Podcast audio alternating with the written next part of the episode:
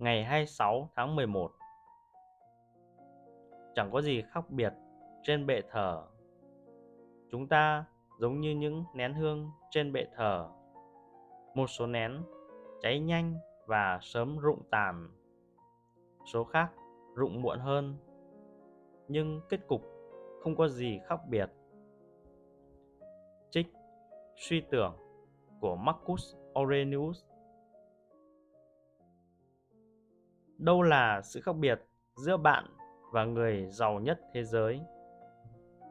Một người có nhiều tiền hơn người kia một chút. Sự khác biệt giữa bạn và người già nhất trên thế giới thì sao?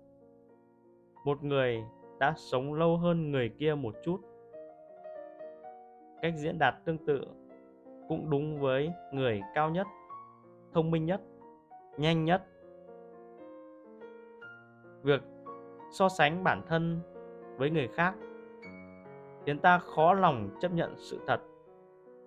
Bởi chúng ta muốn những gì họ có, hoặc chúng ta muốn mọi việc diễn ra theo một cách khác, chứ không phải như những gì chúng ta đang có hiện nay.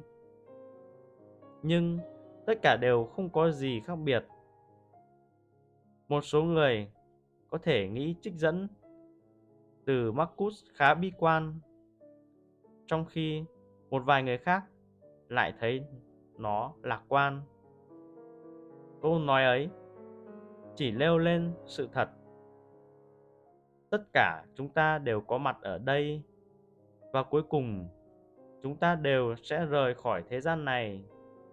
Vì vậy, đừng lo lắng về những khác biệt nhỏ nhặt trong khi sống chúng ta còn có quá nhiều việc phải làm.